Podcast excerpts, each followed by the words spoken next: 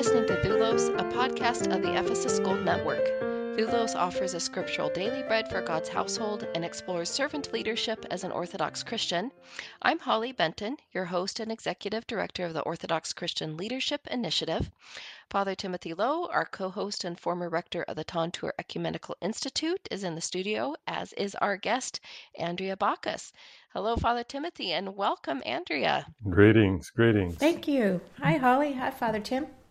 Andrea Bacchus has had a lifelong interest in religious studies and attended Holy Cross Greek Orthodox School of Theology, focusing her studies on scripture and scriptural interpretation. She is the founder of the Los Angeles Bible Lecture Series. She is a nurse practitioner in orthopedic surgery and holds master's degrees in nursing and public health. Andrea, too, hosts a podcast on the Ephesus School Network entitled Vexed, inspired, of course, by St. John Chrysostom's Paschal Homily. I'm so excited to have you join us today, Andrea.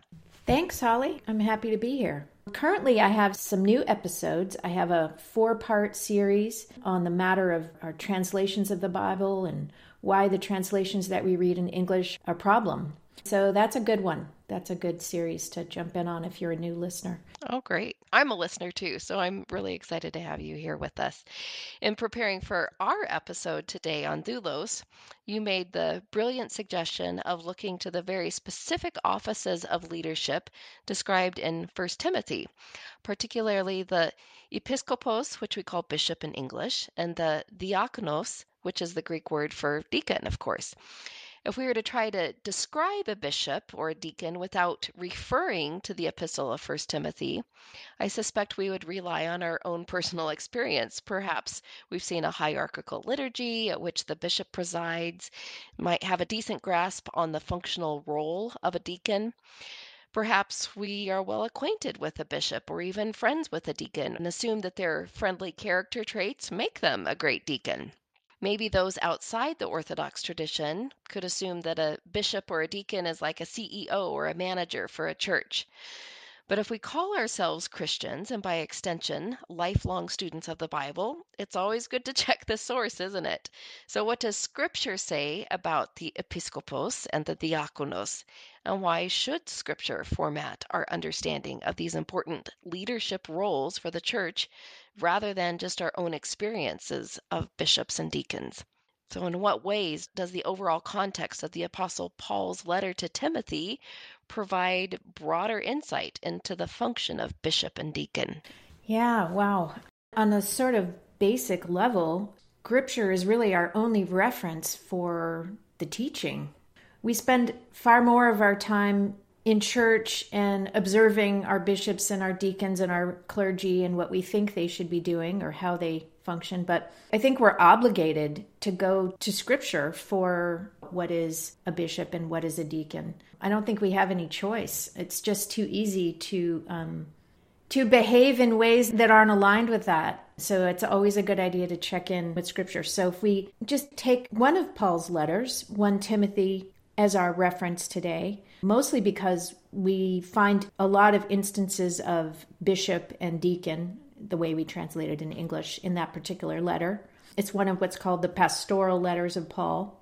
So, as I do on my show a lot, I start from word study. I go to the text, I look up what is the word in Greek, uh, the way that it was written in the original, and just sort of investigate what it means and then read the letter, you know, read the entire context for information. So if we look in 1 Timothy, the word that we translate as bishop is episkopos. So what does that mean in Greek? Well, it's a compound word. So we have epi, which is generally a preposition can mean in this case over or on, and skopos is a noun that means fundamentally to peer into to look upon something with the eyes in particular. And interestingly, it means to look into the distance as to a mark or a goal ahead, by implication, an observer or a watchman. There's almost like this anticipation that they're waiting for something. So, an episkeptomai, the verb, means to look upon, as I said before, with the eyes. Again, by implication, to see how one is doing, and then we have translations to visit. So, a bishop we translate episkopos as bishop, is basically an overseer, a watchman. The way that it's used in the Bible is the one who visits. Now, in the Bible, the one who visits, usually, is the Lord, is the senior. It carries with it, especially in this particular letter, the implication of judgment, right? It's measuring. It's not a visit to break bread or to have a laugh. It's a visit to measure people's conduct against the teaching, to see if people are conducting themselves correctly in alignment with the teaching, with Paul's teaching. And this is a heavy charge for Timothy in the letter. And if you read it, you can feel the weight on Timothy in the tone of the letter for this charge as bishop. So let's focus on this office of bishop. Mm-hmm. I'd like to read the beginning passage in 1 Timothy chapter 3. Here it begins The saying is sure, if anyone aspires to the office of bishop, he desires a noble task. Now a bishop must be above reproach, the husband of one wife, temperate, sensible, dignified, hospitable, an apt teacher, no drunkard, not violent, but gentle, not quarrelsome, and no lover of money. He must manage his household well, keeping his children submissive and respectful in every way. For if a man does not know how to manage his own household, how can he care for God's church? He must not be a recent convert, or he may be puffed up with conceit and fall into the condemnation of the devil. Moreover, he must be well thought of by outsiders, or he may fall into reproach and the snare of the devil. So, this passage is just loaded with what people might even see as practical wisdom. I wonder how this description is so different from what all Christians are called to be. Aren't all Christians called to be temperate, sensible, dignified, gentle, and no lovers of money? And then it strikes me that the Apostle Paul, who is above even the bishops, introduces himself at the beginning of the letter. If you look at 1 Timothy chapter 1, he introduces himself as a blasphemer, a persecutor, and injurious, and the chief of sinners. And yet, he is laying out the expectation of bishops. So, what's going on with this juxtaposition?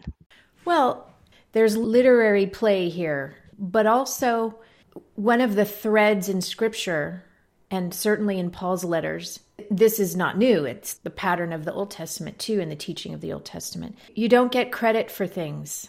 And not only that, but we're not Paul's judges.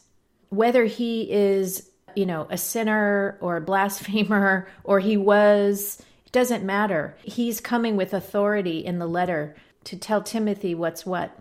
I think that's the risk as a modern hearer of this text is that we want to interpret it as an ethical treatise, you know, that it's about our perfect behavior. But that's really not the emphasis in the letter the teaching is primary. Now, obviously, I think there's some practicalities here. There is a standard of conduct to keep good order in the household. In order for the teaching to be promoted, there has to be order, they have to behave properly. I also remember the background culture here is helpful to understand that we're talking about the Roman household. The kind of pattern of social life was discussion, the meal, the Roman household, the discussion, whether it was philosophical discussion or discourse led by the pater and mater familias who decided what was to be discussed. Paul is trying to rally those folks to his teaching. Paul is trying to teach Timothy you have to behave in a particular way because the business is the teaching. It's not the ethical behavior that's the point. It's just useful, right? It's just a tool to get from A to B. I think Paul likes to exercise his authority in his teaching in a manner that leaves us without an excuse for our sinfulness. and his self reference is always negative the worst of sinners, the least of the brethren, blasphemer, and so on. And yet I'm your father, First Corinthians. And here it's interesting that he exercises his authority sort of counterintuitively not by telling us how great he is, but about how great God is and has shown mercy. And therefore, if I'm the worst, which means technically we're better than him, we have no excuse. So the standard is still a standard, as you say, for moral, ethical behavior and abilities. But I think it's a way of squeezing us, humbling us by his own self humiliation. And then he flexes his muscle and say, "But I'm the boss. I'm, mm, right. I'm the apostle. I'm your father in the faith."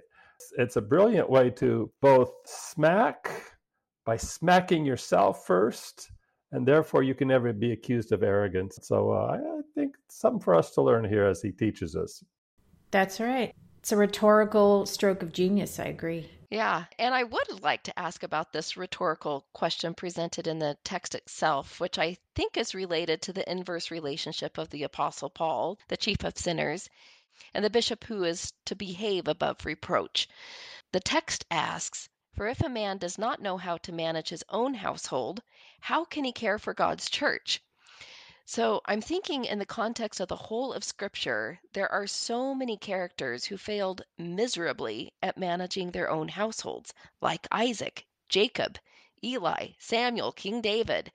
Is this rhetorical question meant to keep one on the razor's edge? The pressure is always there to do well, but conceit in doing so will certainly ensnare you. Yes, exactly. Is it Hebrews where Paul gives his very concise exegesis of the entire Old Testament by pointing out these examples and he lists them that their conduct, the way that they behaved in wicked ways and not in keeping with God's teaching, they are warnings for us, he says, not to desire evil as they did.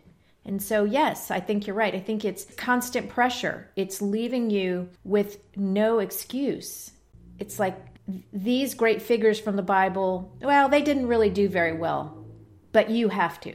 Okay, if they couldn't do it, what about me? so, yes, for sure. But you can't get out of it. Right. You have to do it, and you can't take credit. You can't use it as a tool for arrogance, and you cannot use it as a tool to split the table. And that's the whole challenge. And I think that's why there's that constant tension because whenever an individual is built up, he's going to get arrogant. He's going to start behaving in a way that divides the table. And we know that that's definitely not permitted by Paul. And that's one of the things he's constantly battling in his letters is splitting of the table, meaning more than one teaching. He says, no, it can't be. So these bishops and deacons have to behave properly in order to serve the teaching.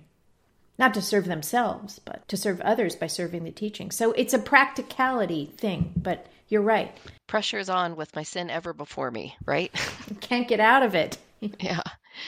So, how about this passage now related to the deacons? Here it is Deacons likewise must be serious, not double tongued, not addicted to much wine, not greedy for gain they must hold the mystery of the faith with a clear conscience. And let them also be tested first. Then, if they prove themselves blameless, let them serve as deacons. The women likewise must be serious, no slanderers, but temperate, faithful in all things. Let deacons be the husband of one wife, and let them manage their children and their households well. For those who serve well as deacons gain a good standing for themselves and also great confidence in the faith which is in Christ Jesus.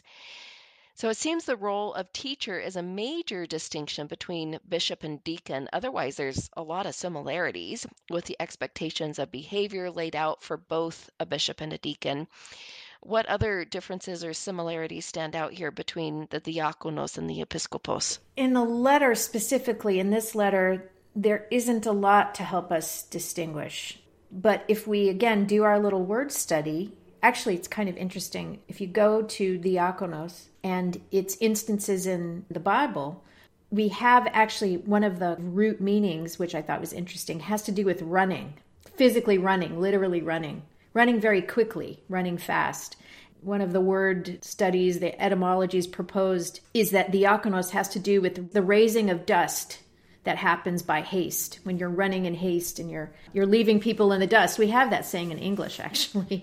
It's kind of funny. It's a really interesting visual that we have a deacon who's running around quickly and serving tables basically. I actually looked up the use of this word actually in the ancient greek texts specifically is used to do with serving food and drink so that's the ancient greek usages of the diakonos now i don't know if we have that specifically here in the Bible, in Paul's letter specifically, but certainly one who serves tables in some fashion. So I don't know how to make the distinction necessarily, other than that diakonos is not the boss. Uh, the bishop is the boss in this context. The diakonos is to do their bidding, so to take care of the needs of the table. I think you both already said it. The role of teaching directly related to the bishop. It still is, and that's its primary function and role is to oversee and to teach. You know, we even say it in the liturgy, rightly divide the word of truth. The deacon's role is more functional and practical. Yet, in terms of household behavior, we're all held to the same standard, which is something you referenced early on, Holly. Our problem is when we hear the word bishop and deacon, our brain immediately goes to some sort of liturgy, this action of related to, to the common worship. That minimalization of the office, even though we know it's not true with the bishops who have their diocese and multiple churches, but it, it all sort of has been morphed into something that probably wasn't intended or even in Paul's brain when he talks about these offices relative to the local church, not a large geographical area that now defines bishops and therefore their roles that have almost like those of us who are priests who function as the teacher in the parish realize that that's only two, three, four percent of what now we actually do. And that to me has always been a point of tension, if not actual frustration that the real substance of one's daily bread is about a whole bunch of other stuff. Household management, but now it's the business part of the administration and the making sure the church can function financially and sustain itself and, and then the endless projects. And sometimes I think bishops slash priests function as cheerleaders, you know, of their community and organization that has absolutely nothing to do with the descriptions we're hearing here in terms of teaching. And is it recoverable? Still, for us to understand, this is what we want our bishop. We want him to teach. We want him to teach. Priests, we want him to teach in the name of the bishop. Teach, teach, teach. If we do anything with this podcast here, would be to get the people to understand this is the important thing. So, for example, when a priest or a deacon or anybody who gives up to give the Sunday sermon because a layperson can do a sermon, doesn't make any difference. But at that moment, they're in the office of teacher. And so they better have done their work. And we know most sermons are either titillations, exhortations, or something other, which I dare not mention here. But it's recovering the teaching part and not the theological teaching, just going on and on and on. No, no, no. I want to hear, as you said, biblical texts, exegesis. What is their meaning? and the command then to do. Our teachers, whenever they appear, whenever they're sitting on the episcopal throne, functionally attended church. If subdeacon gave the sermon, so at that point he was functioning as a teacher. When he got off the pulpit, he was back to being just a subdeacon. Go fetch the censer and come and do. I'm glad you brought that up, Father Tim, because in the letter, not just in this letter, but in other places, Paul is warning Timothy to not worry that he's young. Don't get hung up on your youth. As you say, because Timothy's role is functional, as you said. When he's functioning as the bishop for that particular Roman household, wherever he might be, he's the boss, no matter if he's 18, 20 years old. If he's wielding the teaching, if he's sitting in the seat of teacher, he has the authority. It's not about him personally. It's about what he's carrying and his job he's there to do. Yes, let no one despise your youth. yes, that's I know I love that phrasing too. Yeah, I completely hear what you're saying about church today and I suspect, you know, my dad is a priest and I've sort of had a a side seat to the goings on of church life for many years. But I think things are changing. I think demographics are changing. The way that people understand church is changing. I'm hopeful that perhaps with work like Holly is doing and podcasts like this, just encouraging people to go and be students of scripture can sort of, in a way, put some pressure on their parishes, on their communities, on their priests and bishops to recommit to teaching as a priority. But I agree, there are lots of barriers. And I, and I don't think it's just orthodoxy. I think any church today, organized religion, for reasons of practicality, functions like a business. So you're quite right. Those are the challenges. But the teaching is what distinguishes us. You can have a philosophical discussion at any social group. What's the difference between liturgy and an opera on a Saturday night? Right. You have nice singing, maybe, in both places, but you don't go there for that. It's the teaching you go there to hear. That's the difference. Yes. And I just, again, want to reemphasize to all of us is that when I say teaching, I mean scriptural teaching. I don't mm-hmm. want theology. I don't even want spirituality. It's just teach me the scripture. And when someone does that and I learn something new, let's say your podcast, it's life giving. Thank you, Andrea. Thank you for the word study, the preparation, and thank you for your dedication, the research that you do, the work that you do through Vexed. Thank you, Holly. Thank you. Thanks for having me. It was fun.